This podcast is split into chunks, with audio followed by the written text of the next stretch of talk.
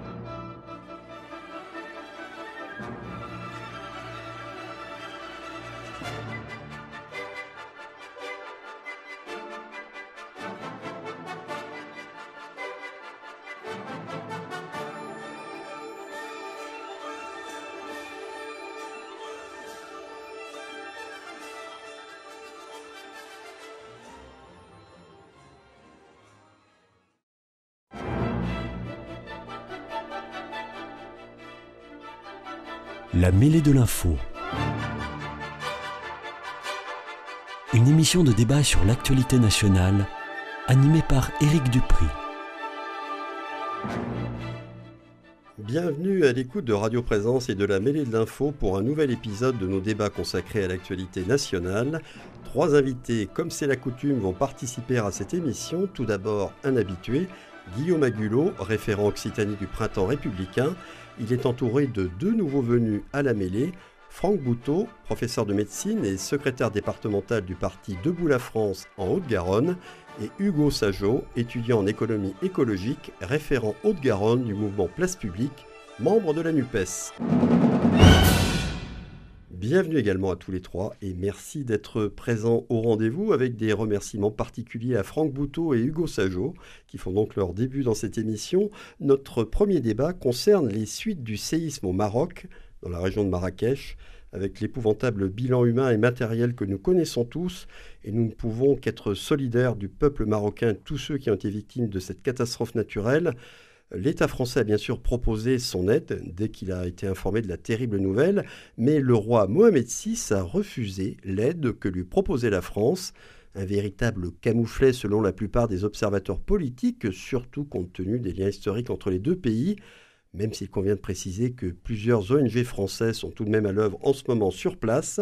Comment interprétez-vous cette décision du souverain marocain et quelles en sont les raisons selon vous? Je donne d'abord la parole à Guillaume Agulot. Oui, bonsoir, merci hein, pour votre invitation. D'abord, évidemment, mes premiers mots, mais je pense que ça sera quelque chose de partagé ici autour de cette table, évidemment, sont pour euh, le peuple marocain et ses souffrances absolument euh, terribles, épouvantables, déjà plusieurs jours après, après ce sinistre, avec les, efforts désespérés des sauveteurs pour essayer de retrouver des, des vies, de sauver des vies sous ces décombres. On a vu euh, effectivement toute une région, la région de Marrakech, qui s'est littéralement effondrée, un château de cartes. Hein, L'expression a été utilisée à plusieurs reprises et je crois qu'elle est véritablement bien, bien utilisée à, à ce moment-là. Euh, que penser de la décision du roi Mohamed VI de refuser l'aide Est-ce qu'il a refusé? euh, Ça, c'est déjà la vraie question. C'est euh, qu'il va falloir se poser parce que est-ce qu'il a décidé de refuser? Je pense qu'on est surtout face à un silence qui a duré plusieurs jours du, du souverain. Euh, on sait que pour des raisons médicales, d'ailleurs, il n'était pas sur le territoire, il était en France, hein, pour, en des, France, pour oui. des soins médicaux. En. Mais euh, je veux dire, bon, les moyens de communication existent. Là, on a eu un silence quand même de, de, de plusieurs jours qui quand même assez euh, interpellant hein, à ce niveau-là. Et puis, euh, vous avez raison de signaler hein, que l'aide provenant de France, pas l'aide française, mais l'aide provenant de France est déjà à l'œuvre parce que des ONG étaient déjà euh, impliquées, implantées et appliquées à faire leur travail parce que le Maroc est un pays où les besoins sont nombreux. Euh, et là, d'un seul coup, on a euh, cette catastrophe-là. Partout dans le monde, quand il y a une catastrophe, les secours se proposent, les secours affluent et même tous les pays du monde acceptent euh, facilement parce que les urgences sont telles, telles bien sûr. que effectivement on, ne va pas faire la fine bouche. Et là d'un seul coup effectivement on a cette décision là. Il n'y a pas qu'à la France, hein, euh, non, non, il n'y a pas eu de réponse. Hein, il faut aussi le, le dire. C'est vrai qu'avec la France il y a des liens un peu particuliers, mais par exemple l'Allemagne n'a pas reçu de réponse alors qu'elle avait proposé également une aide conséquente.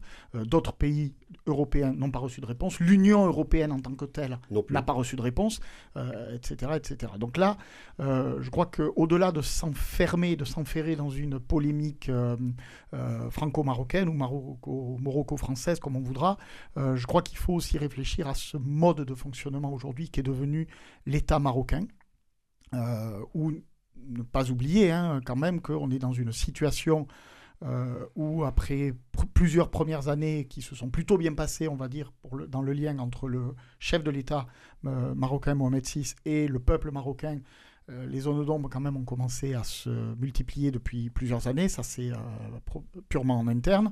Et concrètement, sur le terrain, ça se traduit. On sait que la corruption dans ce pays est, très, très, très loin d'être réglée. Euh, qu'il y a une camarilla qui s'enrichit d'une manière absolument éhontée aujourd'hui sur, sur ce territoire, qui accapare.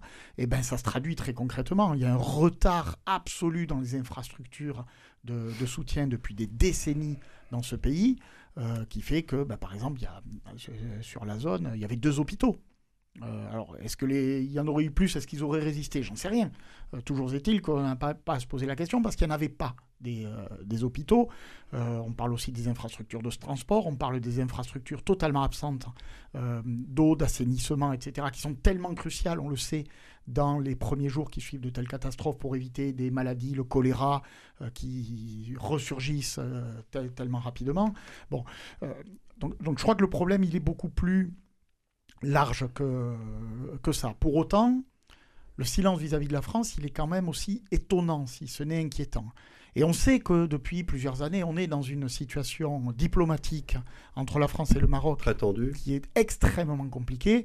L'utilisation par les autorités marocaines d'un logiciel espion, Pegasus, euh, acheté aux, Israéliens pour euh, espionner des lignes téléphoniques, des, lignes téléphoniques euh, des ministres, le président de la République lui-même. Bon, je pense que tout ça n'a pas forcément facilité les, les échanges la rupture n'est pas là, hein. encore une fois, je l'ai dit tout à l'heure. On, parler, se, faisait euh, soigner en France. la, rupture n'est pas totale. Il trouve quand même quelques bons côtés de notre pays quand il le faut. On, est bien d'accord. Ceci dit, le, problème, c'est que dans ces, cette, euh, ces attitudes d'égo surdimensionné, euh, il y a des personnes, encore une fois, qui sont sous les décombres. Et malheureusement, on aurait pu penser, on aurait pu espérer que la situation aurait été telle qu'elle aurait permis de dépasser cette situation-là. Ce n'est pas le cas. C'est terrible. C'est terrible parce qu'on sait que ça se traduit en vie humaine, très très concrètement. Alors que des équipes euh, d'urgence étaient prêtes à bah, partir. D'autant plus que la France a un vrai savoir-faire euh, à chaque fois dans ce genre de situation, avec nos brigades cynophiles, avec notre médecine d'urgence. Et que se priver de ça, c'est tout de même effectivement très étonnant. C'est extrêmement étonnant. Et je pense qu'il y aura possiblement un autre séisme euh, un petit peu plus tard dans la société marocaine par rapport à ça. D'autant plus qu'il y a beaucoup de franco-marocains chez nous qui sont concernés, qui ont de la famille là-bas qui a été touchée, ou des amis. Euh, Franck Bouteau, après cette première intervention de Guillaume Agulot, vous, quelle est votre réaction et qu'est-ce que vous pensez de l'attitude de Mohamed VI qui refuse l'aide française après le séisme?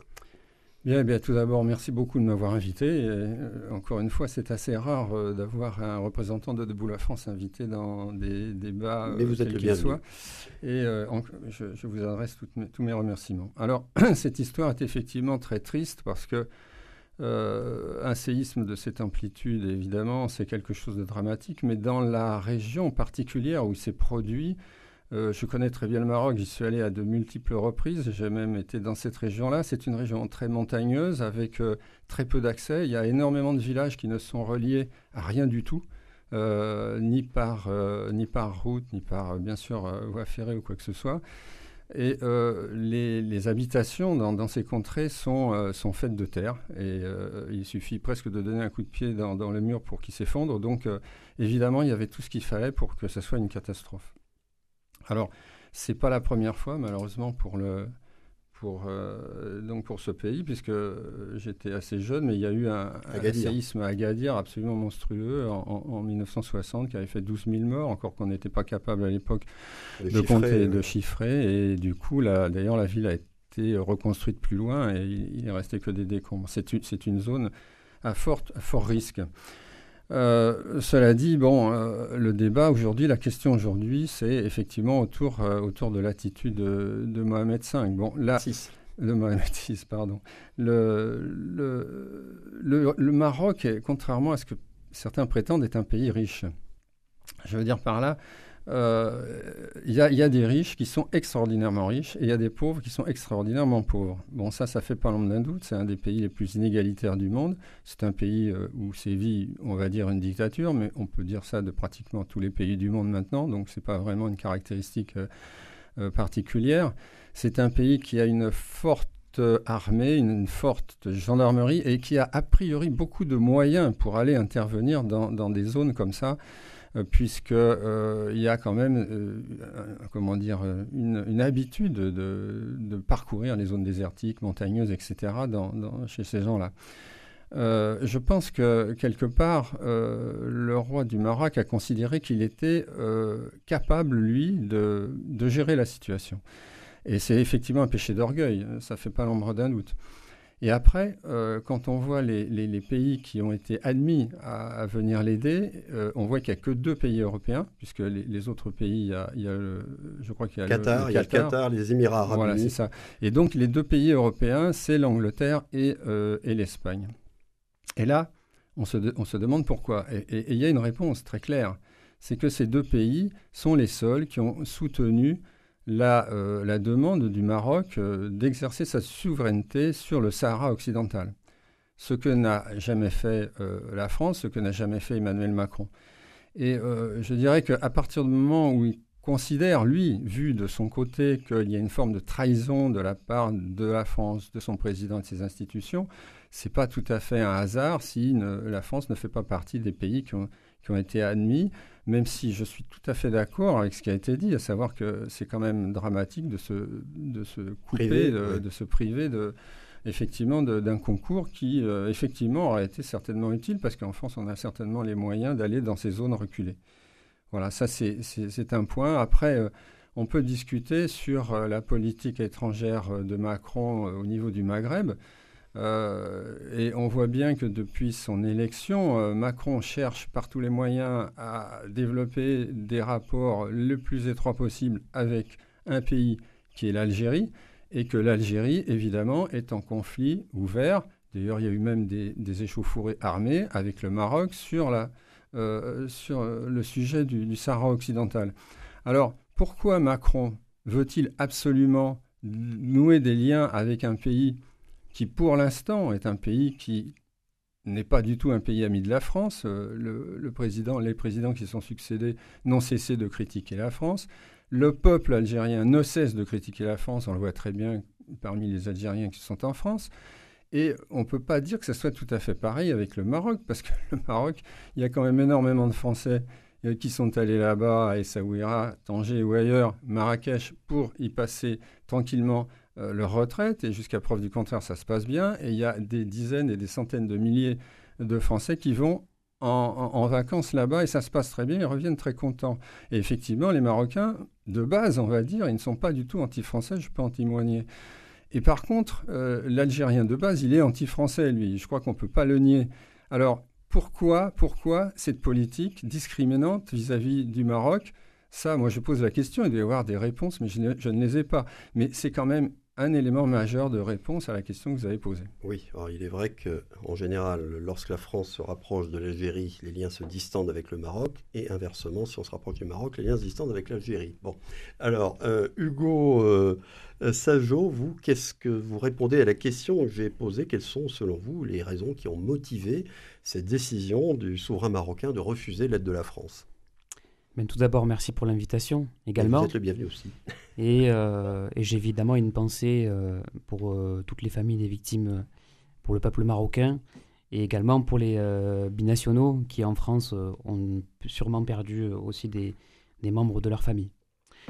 Une fois dit cela, je ne crois pas que le roi du Maroc ait très officiellement refusé l'aide française. C'est pas le message, du moins moi, que j'ai que j'ai identifié. et puis, je pense qu'il faut aussi balayer devant notre porte. Le, président de la République n'entretient pas les meilleures relations possibles. Alors effectivement, il a été dit que ça fait un certain nombre d'années euh, que les, relations avec le Maroc sont euh, assez tendues. Le premier interlocuteur euh, qui s'est exprimé a parlé de l'affaire Pegasus, qui n'a pas forcément amélioré les, les nos relations, nos relations. Il y a eu l'affaire des visas aussi, hein, cette réduction de 50% des visas qui n'a pas forcément été pour les ressortissants marocains. Pour les ressortissants marocains, effectivement. Et le sujet du, du Sahara occidental.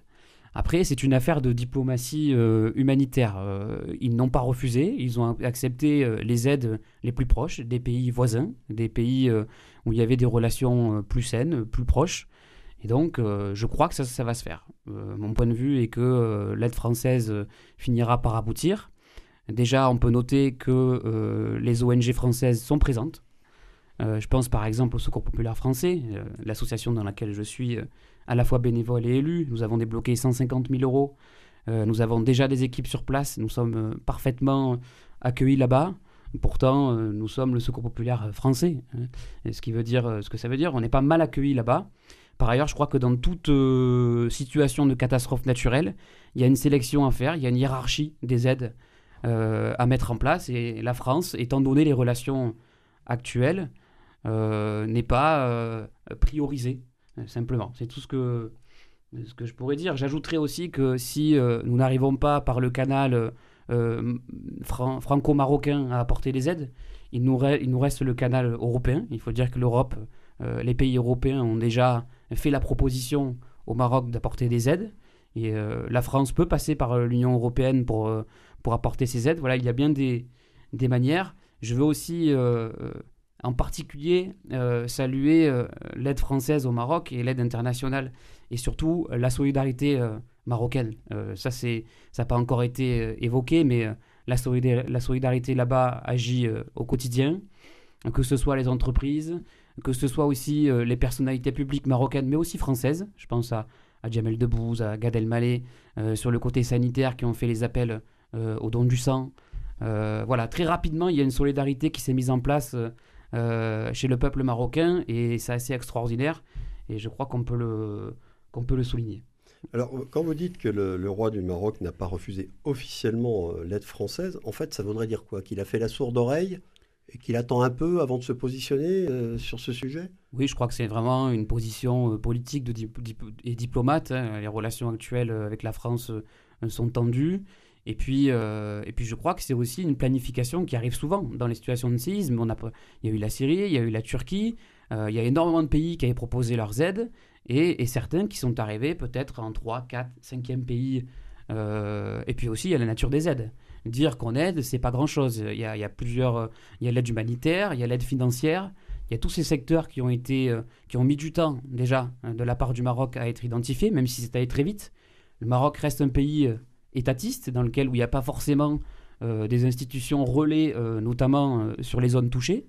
Donc voilà, une fois qu'on fait l'état des lieux, ensuite je crois que la France interviendra et je, et je le maintiens, la France est déjà présente à travers les, ONG et fait déjà du bon travail d'urgence. Et puis aussi les ressortissants français qui vivent au Maroc, qui travaillent au Maroc. J'en connais, moi, qui se sont vraiment investis sur place pour aider à tous ceux qui, en ont besoin. Dieu sait qu'il y en a beaucoup.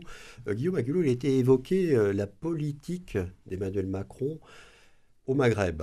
Euh, alors ça, c'est un sujet oui, et, sensible. Qu'est-ce que vous, qu'est-ce que vous en pensez Oui, je, m'attendais bien que d'un côté ou de l'autre, effectivement, on en arrive. Alors, c'est quand même très étonnant que ce soit moi qui doive euh, prendre cette défense-là, parce que euh, je fait probablement partie, moi aussi, des opposants euh, les plus résolus à cette euh, politique-là, euh, menée par ce gouvernement-là. Ceci dit, à un moment donné, il va quand même aussi falloir un peu respirer par le nez et se dire qu'effectivement, revenir, alors qu'on est en train de parler du séisme au, Maroc, expliquer que c'est la faute de la France.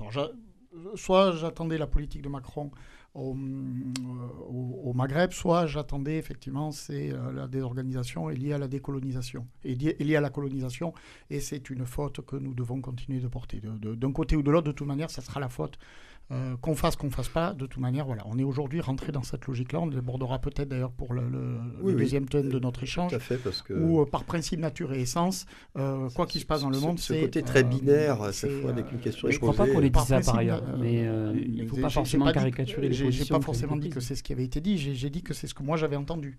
Euh, non, non, vous ne l'avez pas dit du tout. Euh, non, non, absolument pas. Non, non, moi, j'ai dit que. effectivement, certaines personnes n'hésitent pas à utiliser cet argument. C'est des choses que j'ai pu entendre, pas ici, hein, mais que j'ai pu entendre par ailleurs. Par contre, effectivement, j'ai entendu la remise en cause de la politique française euh, au, au, Maghreb, au Maghreb qui est certainement critiquable. sauf que là, je pense qu'on est bien d'accord, on parlait de l'aide d'urgence. Parce qu'effectivement, ce qui est en jeu, ça a été la non-réponse, pas le refus encore une fois. Hein. C'est ça qui est, c'est, intéressant. La non-réponse à, de l'aide d'urgence. Euh, vous avez évoqué très justement d'autres séismes antérieurs, et notamment euh, celui qui a frappé à la fois la Syrie et la Turquie. On ne peut pas dire, je pense, très honnêtement, hein, que les relations aujourd'hui entre Macron et Erdogan soient les meilleures du monde. Sincèrement, je, pense qu'ils euh, ne passeront pas leurs vacances ensemble. Voilà, au Maroc ou ailleurs d'ailleurs, peu, importe. Ils ont déjà du mal à discuter. Euh, voilà, ils n'iront pas. Les secouristes français de la protection civile avec les équipes sinophiles étaient présentes sur le premier site du Maroc 18 heures après le séisme. Voilà. Je pense que là, tout est dit entre un État qui assume complètement sa politique euh, politicienne, on va dire, extérieure, et qui sait à un moment donné euh, prendre en compte aussi l'urgence euh, en, tant que chef d'État, et un autre État, euh, pour lequel, avec lequel d'ailleurs nous avons des, liens quand même historiques. Ça n'a jamais été une colonie, c'était quand même un protectorat pendant très très longtemps. Des liens très anciens. On a des liens très anciens, on a des liens très actuels. Même à l'époque de 2014, il y avait déjà des liens hein, entre les, souverains marocains et les rois de France. les binationaux, euh, c'est quand même une réalité au quotidien. Je me souviens des liesses, des scènes de liesse euh, lors des matchs de Coupe du Monde de, de, de, foot qui ont pu opposer nos deux nations. Et ben entre la France et le Maroc. 2 millions de binationaux. Euh, on, était bien d'accord. Enfin, il y avait une opposition sur le terrain, il y avait une Mais fraternité. Ça très bien passé. Euh, partout. Alors qu'on redoutait que ça se passe mal, c'est vrai. Ça s'est extrêmement bien passé. Donc, ça n'est pas à, à, remettre en cause. Ce qui est quand même à remettre en cause, là, c'est encore une fois la décision ou la non-décision d'un État par le biais de son chef d'État, puisque c'est lui qui dirige tout. Hein. On est quand même dans un système très, euh, très, pyramidal. Hein. Euh, la non-décision d'accepter une aide euh, d'urgence. Alors que la France, on le sait, tout le monde le sait, la France est un des pays qui est le, plus près d'air. Ça va avoir des conséquences, on va dire, un peu collatérales. Si la France a pu dire on vous envoie un hôpital de campagne entre 24 et 48 heures, les éléments sont déjà en train d'être installés en Libye. Pourquoi? C'est parce que l'hôpital de campagne, a été préparé dès qu'il y a eu les annonces de secousses. Et que, ben, à Villacoublay, euh, pour une partie des éléments, et euh, dans le sud de la France, à Orange, pour l'autre partie des éléments, les équipages avions chargés attendaient le go pour envoyer, pour déployer un hôpital de campagne.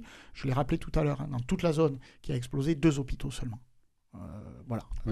Pardonnez-moi, mais la zone qui a explosé, c'est une zone qui est complètement, qui est quasiment désertique.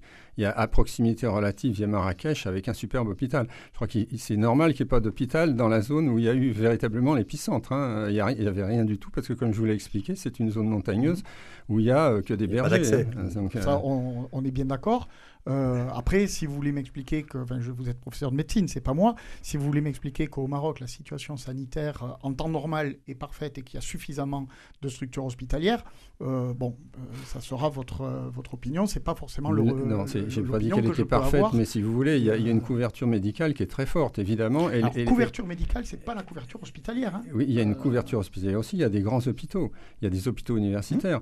Bon, évidemment, c'est pas comparable à ce qu'on a en France, même si en ce moment, c'est très bien qu'il y ait une dégradation de la prise en charge de la santé qui est catastrophique, mais on n'en est pas encore au stade euh, du Maroc. Mais pendant que lui, il se développe, nous, on, régresse. Mais enfin, peu importe. ce que je veux dire, c'est qu'il ne faut pas prendre le Maroc comme un pays du tiers-monde, comme, tiers-monde, comme le Mali, comme le, Sénégal ou quoi que ce soit. Je veux dire, qui sont pourtant pas très loin.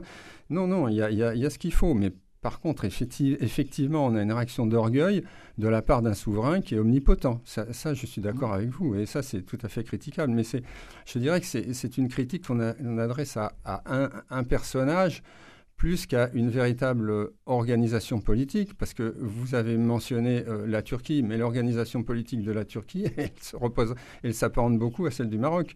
Je veux dire, oui. Hein, bon. Et donc, finalement, c'est Erdogan qui est plus intelligent que, que, le roi du Maroc, en gros. Quoi. Je veux dire, c'est plutôt des, pour moi, j'en fais plutôt un problème de personne plutôt qu'un problème de structure. On, est, on est bien d'accord. Erdogan, Erdogan a été pragmatique. Intelligent, je ne sais pas. Pragmatique, certainement. Euh, mais en, tout cas, ce qui est, ce qui est une certitude euh, là-dessus, c'est que euh, c'est pas simplement une question, enfin, c'est une question d'ego et ça se traduit par des vies voilà, ça, voilà c'est, je veux dire, il faut aussi à un moment donné se poser cette question-là. Je suis d'accord, hein, on est en train là de parler que de l'aide d'urgence, mais c'est. Bah, c'est l'urgence, c'est, nous sommes dans une situation d'urgence. On est sur une situation qui va nécessiter pendant des années de l'aide et du soutien, et je ne doute pas une seule seconde que par des biais officiels, moins officiels, officieux, européens, etc., l'aide française sera non seulement accueillie, bien accueillie, souhaitée, elle sera même demandée. Euh, je, n'en doute pas une seule seconde. Euh, simplement, il y aura, je pense, cette tâche-là. Alors, elle, vexe un petit peu peut-être euh, certaines autorités françaises, mais ça, c'est pas très très grave. Je pense surtout, moi, c'est ce que je disais tout, à l'heure, hein, qu'elle risque d'avoir des conséquences, franchement, au niveau du peuple marocain, lorsqu'il y aura la, prise de conscience. le bilan qui est annoncé aujourd'hui. Oui. Il va s'aggraver, voilà. on peut le craindre malheureusement, dans, dans de grandes proportions. Voilà. Et en tout cas, lui, le peuple marocain attend l'aide française, c'est certain. Euh, ça a été évoqué un tout petit peu, là, on a parlé de, des pays africains voisins du Maroc. Bah, vous savez tous qu'il y a eu des brouilles récentes avec les, États d'Afrique subsaharienne. Maintenant, il y a ce nouveau coup de froid avec le Maroc, euh, autre pays africain historiquement lié au nôtre. Est-ce que ça confirme encore un peu plus le déclin de l'influence et du prestige de la France en Afrique et de la confiance qu'on a en notre pays? Mais je vais poser tout de suite la question à, Hugo Sajot. Euh, je crois que la diplomatie, c'est extrêmement compliqué.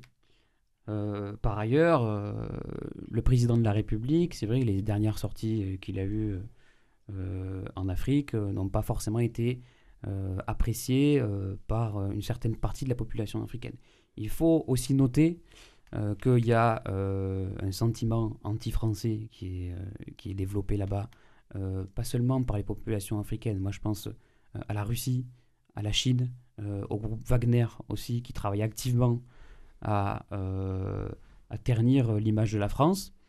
Et, donc, ces, relations diplomatiques doivent se faire dans la coopération, doivent se faire un peu plus avec la participation des habitants, je crois. Euh, peut-être aussi que la France, et je le dis ici, euh, doit aborder euh, les relations avec un petit peu moins de hauteur par rapport à ces pays-là. Il y a une histoire et qui est celle qu'elle est, alors on ne la refera pas. Mais cette histoire-là fait que à chaque fois qu'on se déplace dans ces pays, on marche sur des œufs. Et donc on a une responsabilité qui est celle de continuer à discuter avec les représentants politiques, mais aussi à euh, ne pas seulement aider sur euh, du court-termisme, faire des aides d'urgence, euh, des aides au développement extrêmement ciblées, mais partir sur des projets planifiés, de planification. Je pense notamment au sujet de l'écologie. Ces pays en Afrique sont les plus touchés par les conséquences de, la, crise climatique. Et je crois qu'au-delà du, fait de parler de la France, parler de l'Europe, je crois que l'Europe a un grand rôle à jouer en participant avec les acteurs sur place à travailler la résilience euh, euh, alimentaire, la résilience euh, aux enjeux écologiques en particulier. Cela dit, est-ce qu'on peut tout de même la regretter, regretter ce déclin de l'influence de la France, le fait que son image soit ternie dans ces pays d'Afrique subsaharienne et du Maghreb? On peut la regretter parce que la France est un pays qui doit rayonner et donc qui doit, avec l'ensemble des pays, pouvoir avoir une relation d'abord de respect, mais aussi des relations diplomatiques, des relations économiques, et tout cela, évidemment, euh, euh, euh, ne fait que mal arranger, on va dire, la position du président de la République et la position de la puissance de la France et de l'Europe. Donc je crois qu'on a, on a des efforts à faire. Et, et je pense que c'est possible. Franck Bouteau, le déclin de l'influence et du prestige de la France en Afrique subsaharienne ou au Maghreb, est-ce que vous le regrettez? J'imagine que oui. Mais alors pour quelle raison? Oui, on le, regrette, mais, mais, si vous voulez, bon, je, dirais que c'est très difficile de mener une politique qui soit à la fois vertueuse, comme le disait euh, tout à l'heure euh, mon interlocuteur, c'est-à-dire qu'effectivement, on, aurait envie de, leur expliquer qu'il faut arrêter euh, de, couper les forêts, etc. Mais d'un autre côté, on a aussi un devoir de défendre les intérêts français. Et c'est très difficile de, concilier les deux. Et ça n'a pas été possible jusqu'à présent parce que euh, finalement, on, a surtout, enfin la, politique France-Afrique euh, qu'on connaît, c'était une politique qui consistait à mettre en place des gouvernements fantoches, à les utiliser, à les corrompre pour exploiter l'essentiel des ressources africaines. Bon, ça, on est d'accord. Maintenant, comment passer à autre chose? C'est compliqué parce que les populations, elles ont besoin aussi de développement économique et pas seulement écologique. Et euh, bon, c'est bien de leur expliquer comment faire du bio, mais euh, s'ils ont à peine de quoi manger, euh, ils sont bien contents de recevoir des engrais. Je ne crois, pas qu'on leur explique. Hein. Je pense que c'est plutôt eux qui nous expliquent, puisqu'ils sont déjà dans des schémas de résilience non, non, alimentaire, ça, étant donné la crise. crois pas du tout. J'y crois pas du tout. la déforestation, elle est majeure en Afrique comme elle est en Amazonie, parce qu'ils ont besoin, ils ont besoin de, déforester pour y mettre de l'élevage et pour nourrir leur population qui ne cesse de grandir. Donc, pardonnez-moi, il y a bien des alternatives à l'élevage. Non, mais ça, je suis d'accord. En théorie, il y a des alternatives. Mais quand, en pointe en termes de résilience alimentaire. Mais ça, c'est de la parce théorie. travaillent déjà depuis des dizaines d'années le sujet étant frappé euh, par euh, notamment les dégâts climatiques. les dégâts climatiques, c'est eux, qui les eux qui les produisent en, déforestant, justement. Alors, enfin, bon, ce ne sont pour, en revenir au pour en revenir au je sujet. je veux bien réagir sur ce sujet. Euh, il y a en partie les pays africains, mais c'est surtout les pays et les grandes puissances qui provoquent les dégâts climatiques en Afrique. Par quel biais? ben, Par l'exploitation des ressources euh, africaines. Quelles euh, ressources? Les ressources euh, en eau, les ressources... il y a énormément de ressources qui sont concernées. Je ne vois pas des pays qui vont prendre l'eau en Afrique pour l'exporter ailleurs. Si vous, vous, vous, vous connaissez le, la Chine-Afrique, la, Russie s'implante. oui, enfin, ceux qui il y a quand même un sentiment africain qui, qui, est lié au fait qu'on vient piller les ressources leurs ressources. Non, mais ça, je suis d'accord. On vient au nom du capitalisme, au nom du profit. Quand, il sera, quand on sera plus là, il y aura peut-être la Russie, il y aura peut-être la Chine, il y aura surtout les États-Unis. Parce que, croyez-moi, ils sont très actifs. Donc, ce que je veux dire, c'est que c'est très compliqué d'arriver à. D'ailleurs, on le voit avec notre débat. On, peut être vertueux, mais quand on est vertueux, eh bien, il, n'y aura aucun intérêt pour la France. D'accord? Donc, euh, à ce moment-là, on va s'en aller et ça sera d'autres qui, viendront à notre place. Et vous croyez qu'ils vont être plus vertueux que nous? Ça, ça m'étonnerait. Donc voilà où on en est. Moi, je n'ai pas de solution, mais ce que je veux dire, c'est que pour l'instant, euh, c'est une espèce de, cul-de-sac, euh, la politique africaine. Et pour l'instant, je ne vois pas trop comment on peut s'en sortir. Guillaume Agulot, mais est-ce qu'on l'a bien menée, cette politique africaine? Pour en arriver au résultat euh, Encore faudrait-il que nous ayons une politique africaine. Oui.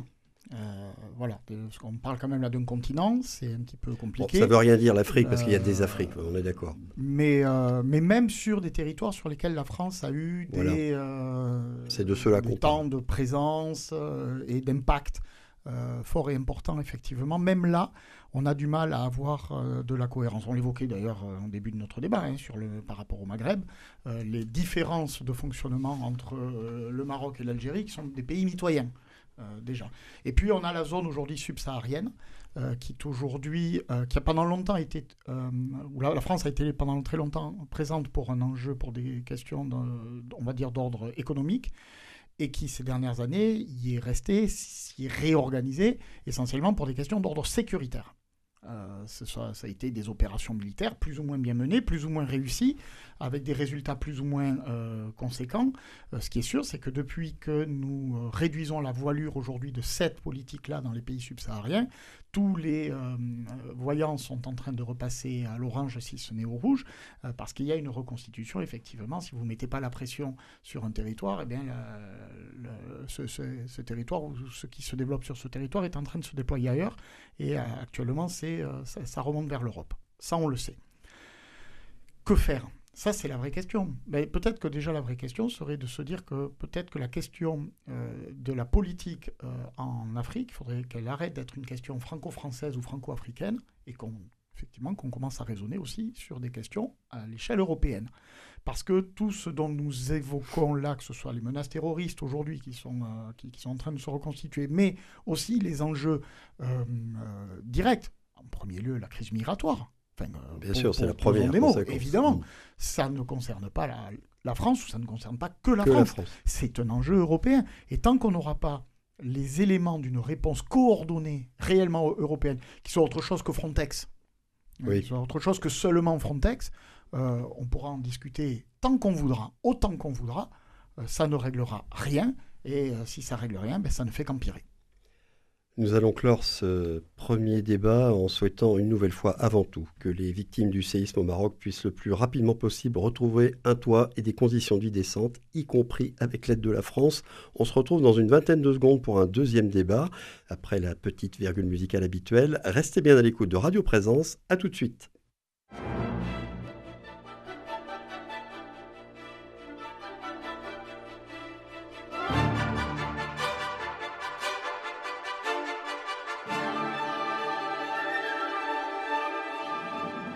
La mêlée de l'info, Éric Dupri.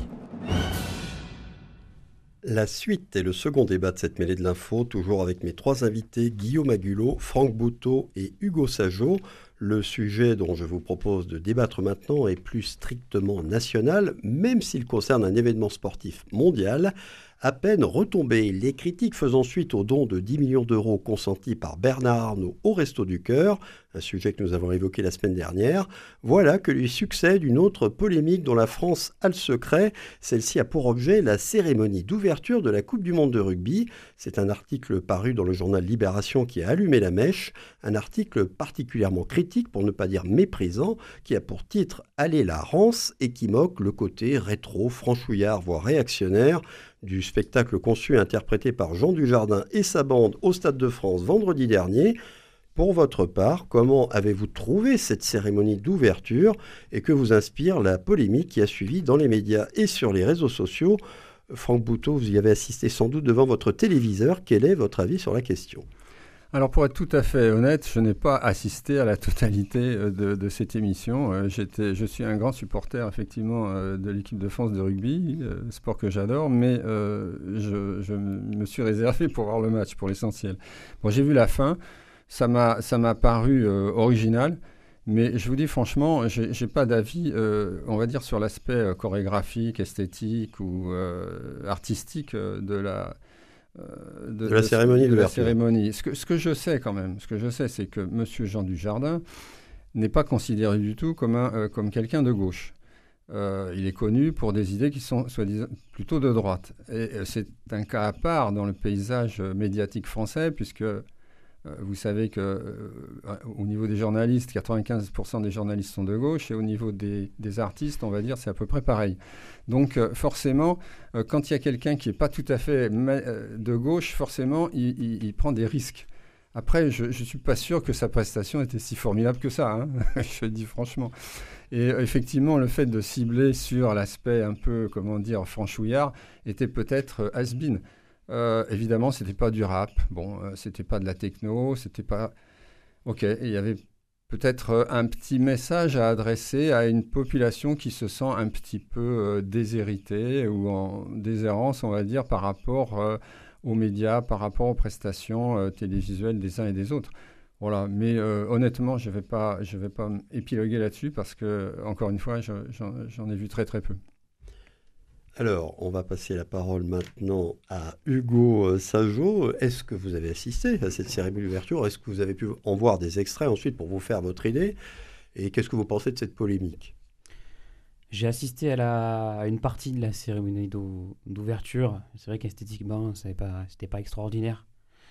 Euh, bon, je ne rejoindrai pas l'interlocuteur précédent pour dire que 95% des journalistes sont de gauche. Hein. Je pense qu'on n'en serait pas là à gauche si il y en avait autant. À une époque, il y avait un chiffre qui était paru de 80%. Bon, alors maintenant, ça dépend où on met le curseur entre gauche et droite, centre et compagnie. Euh, effectivement, sur cette cérémonie euh, d'ouverture, elle était assez caricaturale de mon point de vue. Euh, je crois que la France est, est, bien plus profonde que cela. Je crois que la France, elle est bien plus diverse que, que ce qui a été résumé à ce moment-là. Je crois que d'ailleurs que le, rugby français aurait, été, aurait pu être célébré autrement que par de telles caricatures. Après, je crois que c'est très symbolique, cette, cérémonie d'ouverture, même si dans le monde entier, elle a été visionnée quand même.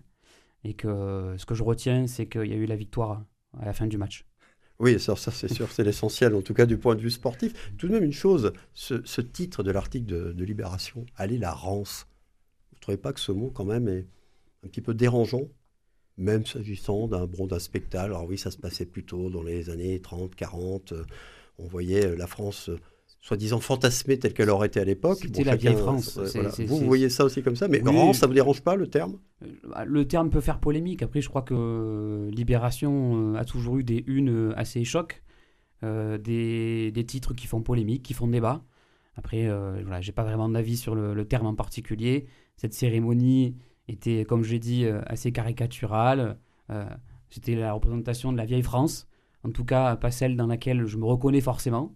Mais euh, encore une fois, c'est un sujet parfaitement polémique et, qui ne m'intéresse pas forcément. Alors Guillaume Agulot, est-ce que le sujet vous intéresse, vous, et qu'est-ce que vous pensez de ce titre, Aller la rance? Alors oui, moi le sujet euh, m'intéresse pas parce que euh, j'aurais adoré cette cérémonie d'ouverture, mais pour ce que ça signifie euh, en réalité derrière. D'abord, vous, vous l'avez rappelé en introduction là, de ce débat, de, cette partie, on est bien sur un article et pas sur une tribune.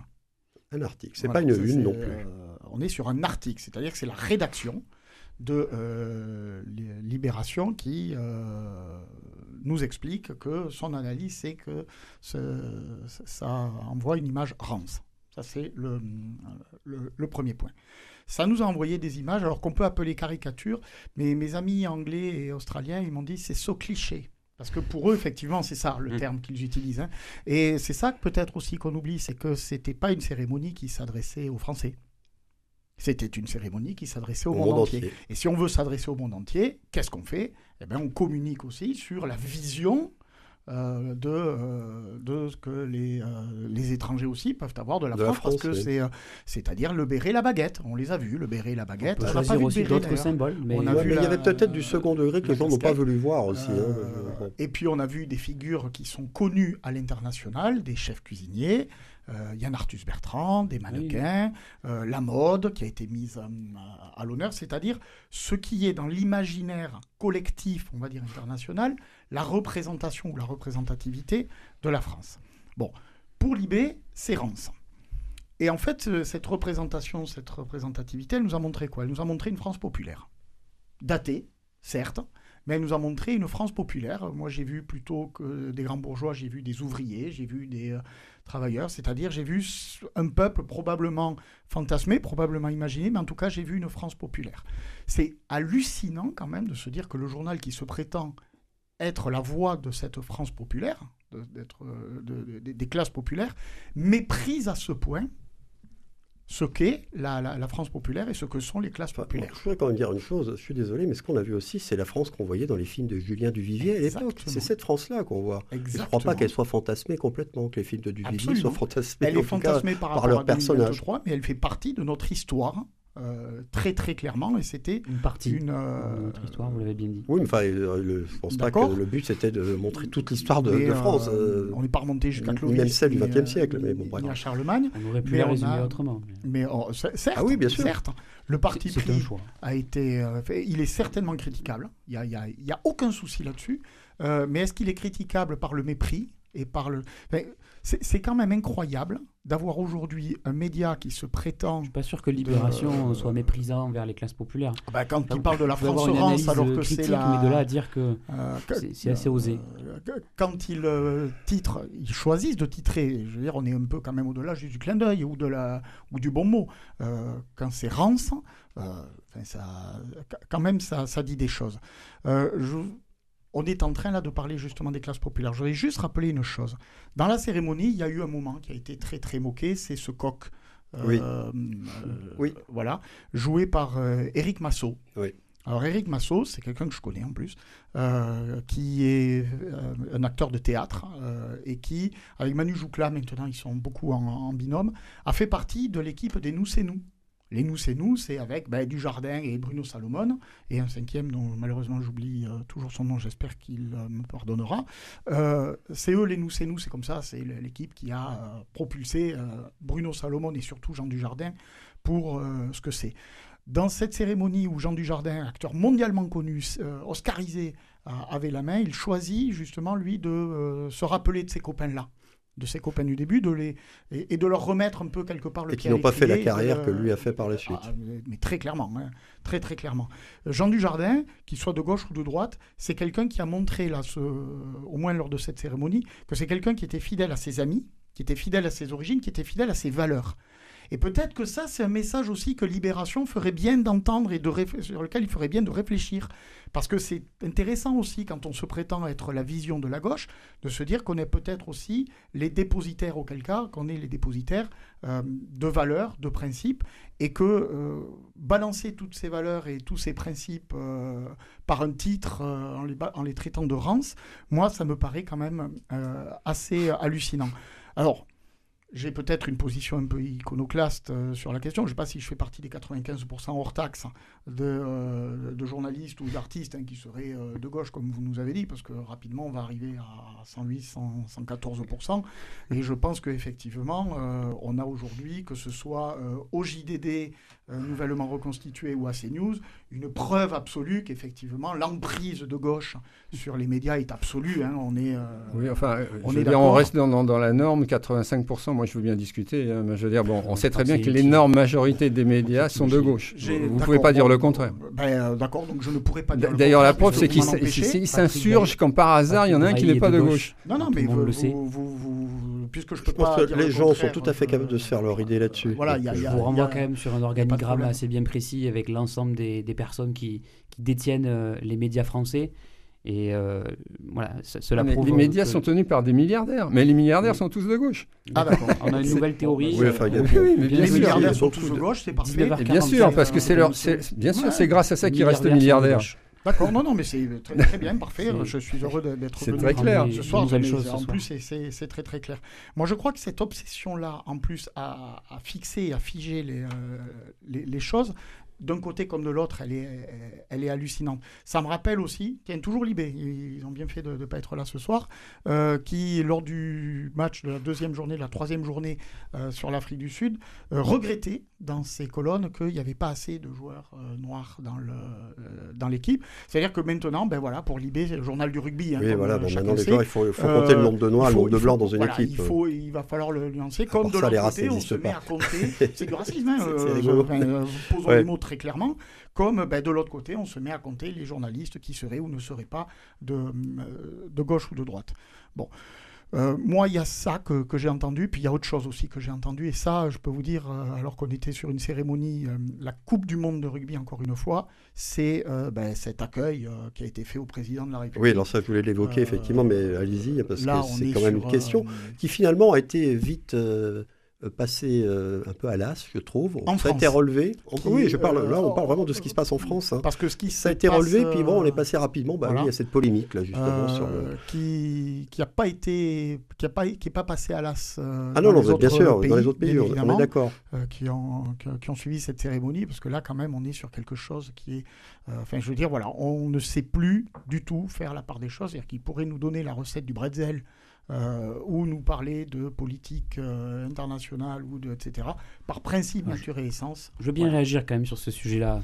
Bien sûr, j'allais vous donner la parole, donc allez-y, puisque vous l'avez Le fait que le, le président de la République était euh, sifflé, on ne peut pas s'en indigner non plus. Je crois qu'on est en démocratie. le président de la République se retrouve à une face à une représentation des Français dans un stade face à les supporters de rugby. Euh, le rugby euh, reste un, sport populaire et je crois que les Français euh, populaires, les Français qui ont été les plus écrasés par l'inflation, les Français qui n'ont pas été respectés ces derniers mois par la réforme des retraites, qui s'est passé de toute forme de démocratie, eh se sont exprimés et assez justement. Et en démocratie, on ne peut pas s'indigner que lorsque le peuple se réunit dans un stade, malgré l'aspect fédérateur du rugby, eh bien, il y ait euh, une contestation politique. Euh, d'ailleurs, le sport est politique, on pourrait en parler euh, plus longuement. Voilà, moi, je ne suis pas choqué par le fait que le président de la République ait été sifflé, et, je crois d'ailleurs que il a quelque part payé les conséquences de sa politique depuis 2017, de sa politique libérale en particulier. Pourtant, il y a sans doute beaucoup de gens qui ont voté pour lui, au moins au second tour, parmi les siffleurs, vous croyez pas? Quelle question ça pose ça À peine un an après sa réélection. Mais ils n'ont pas forcément euh, voté euh, pour, euh, pour la retraite à 64 ans. Ah, ils, ont voté, ils, ont voté, en particulier contre le Rassemblement national, contre le péril du fascisme au pouvoir. Voilà pourquoi ils ont voté. Je crois que le vote Macron, c'est un vote par défaut et qu'on ne peut pas résumer à une représentativité de l'électorat macroniste dans un stade le fait qu'il a été sifflé. Et puis d'ailleurs, au-delà des clivages politiques, euh, pas grand monde euh, reconnaît aujourd'hui euh, le bienfait de la réforme des retraites parmi les Français. Franck Bouteau, vous les, les sifflez, la bronca au moment où Emmanuel Macron a pris la moi, parole. Je, je reviens à ce qu'a ce dit M. Aguilot, et je suis tout à fait d'accord avec lui, c'est qu'au jour d'aujourd'hui, non, non, je suis d'accord sur beaucoup de choses que vous avez dit hein, à propos de cette cérémonie. Et ça m'a donné envie d'ailleurs d'aller, d'aller la voir. Mais vous avez parlé de l'attitude d'un journal de gauche, un journal d'intellectuels de gauche, et si vous voulez, le fait de traiter euh, cette cérémonie de Rance prouve à quel point les intellectuels de gauche sont coupés du peuple au jour d'aujourd'hui. Et euh, c'est un, euh, le peuple n'a plus, n'a plus véritablement le moyen de s'exprimer. parce qu'avant, la gauche défendait le peuple. Et, effectivement, je ne crois pas que le parti de la France, terminer, que le, parmi le parti de l'extrême droite défende de, on le, de couper la parole. Le, le parti de la France n'est pas un parti d'extrême droite. Pour moi, c'est une insulte. Je, je Nicolas vous de retirer cette insulte. n'a pas fait euh, la campagne avec Marine Le Pen Qu'est-ce que ça Essayons d'éviter les invectives permanentes, extrême gauche, extrême droite. Non, s'il vous plaît. Euh, les, partis ont un nom, on les appelle par leur Et une histoire. Bon, en l'occurrence, je reviens sur l'attitude de la, la, gauche traditionnellement, c'est défendre le travailleur pauvre contre le capital.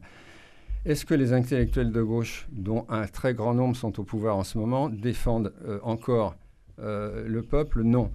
Qui le défend? Plus personne. Qu'est-ce qu'il a pris, le peuple? Il a, pris, il, a d'abord eu les Gilets jaunes. Les Gilets jaunes, au début, c'est un mouvement qui est absolument apolitique. Euh, j'y ai participé aux côtés de gens qui étaient d'extrême gauche, d'extrême droite, du centre, de tout ce que vous voulez.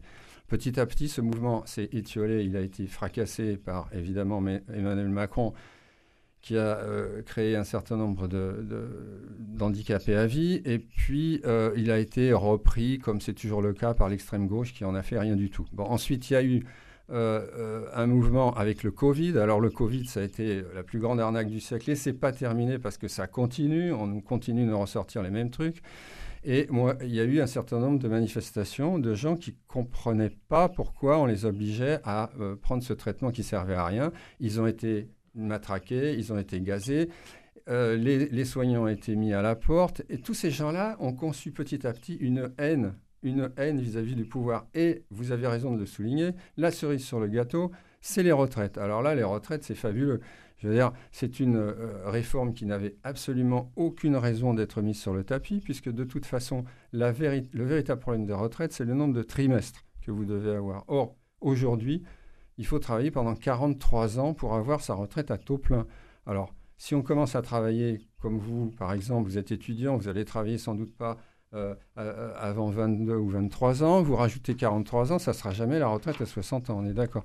Donc de toute façon, cette, réforme était, était, absolument scandaleuse, puisque de toute façon, ça ne voulait rien dire. Et là encore, on a des gens qui ont la haine. Au bout d'un moment, il y a un président de la République qui se contente de gérer euh, les affaires de la France avec 49-3, qui méprise complètement l'Assemblée nationale, Qu'est-ce que vous voulez que je vous dise? Moi, je trouve quand même normal que c'est le seul moment où on peut s'exprimer. Eh bien, bravo, bravo. Et il a été réélu donc il y a euh, à peine un an, Emmanuel Macron. Bon, voilà, rappelons-le. Alors, on va clore les pas parce qu'on part, on part sur d'autres pistes. Je voudrais très juste euh, rappeler très vite les, paroles de deux poètes euh, toulousains qui s'appellent Big Flo et Oli dans une chanson qui s'appelle Sacré Bordel peu importe le bord, peu importe le camp, on m'a dit de détester le président. Et je crois qu'aujourd'hui, on en est de plus en plus euh, à ce point-là. On est vraiment effectivement dans des situations très très binaires avec des, réflexes assez pavloviens. Vous vouliez ajouter quelque chose, Hugo Non, on avait un sujet sur Bernard Arnault, il me semble. Non, non, ça c'était la semaine dernière, donc on va pas le reprendre. C'était juste pour dire que voilà, ce sont des polémiques. Dès qu'on parle d'argent ou d'histoire en France, tout de suite, il y a deux camps qui trouvent toujours un moyen de... C'est un peu la cour de récréation tout de même. On termine pour ce second débat En attendant la prochaine polémique du même genre, maintenant place au sport et à l'île 15 de France. Il nous reste quelques minutes avant de conclure cette émission, assez pour vous permettre de partager avec nous vos coups de gueule ou vos coups de cœur du moment. Et eh bien on va écouter d'abord celui d'Hugo Sajo. Euh, c'est votre première dans l'émission, vous avez droit à votre premier coup de gueule ou coup de cœur. Très bien, merci. Euh, alors moi, c'est euh, un coup de gueule. voilà, on a des militants qui se qui s'opposent au projet d'autoroute Toulouse-Castres. Oui, que nous avons évoqué dans cette émission. Voilà. Euh, à Toulouse. Euh, donc euh, je veux ici soutenir le GNSA, La Voie est libre, qui s'oppose à un projet d'autoroute parfaitement anachronique. On a Thomas Braille, un grimpeur du GNSA qui est actuellement perché devant le ministère des Transports. Voilà, je veux leur apporter tout mon soutien et faire un appel, un appel à la présidente de région, Madame Carole Delga. Il faut répondre, il faut mettre en place un moratoire, suspendre les travaux du projet étant donné qu'il y a des actions en justice en cours. Et euh, pareil, interpeller euh, le, président, euh, le président de la République, mais aussi surtout le ministre des, Transports, et lui dire qu'il faut absolument recevoir, organiser un débat public avec les associations, la Voix est libre, le GNSA, sur ce sujet-là. Et ensuite, un, dernier mot, plébisciter les projets alternatifs parce qu'ils sont existants. Et je, dis à tous les, auditeurs d'aller voir le projet alternatif sur le, le site internet de la Voix est libre. C'était le coup de gueule d'Hugo Sajo. Alors maintenant, coup de gueule ou coup de cœur pour vous, Franck Bouteau C'est plutôt un coup de cœur, un coup de, désespérance, je dirais. J'ai lu que euh, donc euh, une jeune fille avait été tuée par une balle perdue dans, sa chambre dans un des quartiers nord de Marseille. Alors c'est un élément qui passe inaperçu dans l'avalanche de, mauvaises nouvelles qu'on peut avoir, euh, le nombre de gens qui sont tués, le nombre de coups de feu, le nombre de coups de couteau, etc. Mais pour moi, c'est tout à fait emblématique parce qu'il me semble que c'est la première fois que quelqu'un dans sa chambre, dans son appartement, au troisième étage d'un immeuble, est tué par une balle perdue. Donc, on n'est plus dans un, dans un contexte, je veux dire, de règlement de compte. Le règlement de compte, vous savez, il y en a deux sur un scooter, il y en a un qui sort un pistolet à travers la vitre de la voiture, euh, il exécute quelqu'un, ok, très bien. Bon, il y a eu quand même quelques balles perdues aussi récemment dans la rue, mais là, c'est différent. C'est quelqu'un qui, avec une Kalachnikov, a arrosé. Il a arrosé partout.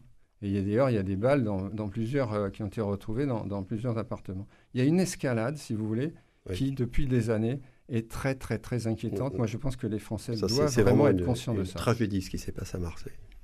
Guillaume Aguilot, très vite. moi, ça sera un coup de cœur brisé. Je dirais, c'est il y a un an, euh, hier, c'était l'arrestation de Masha Amini, cette euh, Iranienne euh, arrêtée par la police du vêtement, parce que là-bas, il y a une réelle police du vêtement, qui, parce qu'elle ne portait pas bien son voile, qui a été torturée trois jours, qui est morte dans les, sous les mains de la police. C'est le début de la révolte iranienne. La révolte iranienne, c'est au moins 500 morts dans les manifestations, c'est peut-être 20 000 arrestations, c'est des exécutions tous les jours. Elles sont retombées aujourd'hui dans un silence absolument hallucinant. Et femme, vie, liberté, ça doit être trois mots qui doivent continuer de nous guider, que ce soit à Téhéran là-bas, mais aussi ici. Et j'aimerais bien que les féministes en France arrêtent de choisir leur combat, arrêtent de choisir leurs exemples. Et, je vous rejoins, Femme, Vie, Liberté. Ce 123e numéro de la Mêlée de l'Info est terminé. Merci à tous les trois d'y avoir participé, en particulier à Franck Bouteau et Hugo Sajot qui faisaient leur début dans cette émission. Ils reviendront s'ils le souhaitent. Merci également à Christophe Aubry qui a réalisé ce numéro. Podcast disponible et téléchargeable dès maintenant sur le site de Radio Présence. Merci de nous avoir écoutés encore une fois ce soir. Rendez-vous jeudi prochain. Bonne fin de semaine et excellent week-end à tous.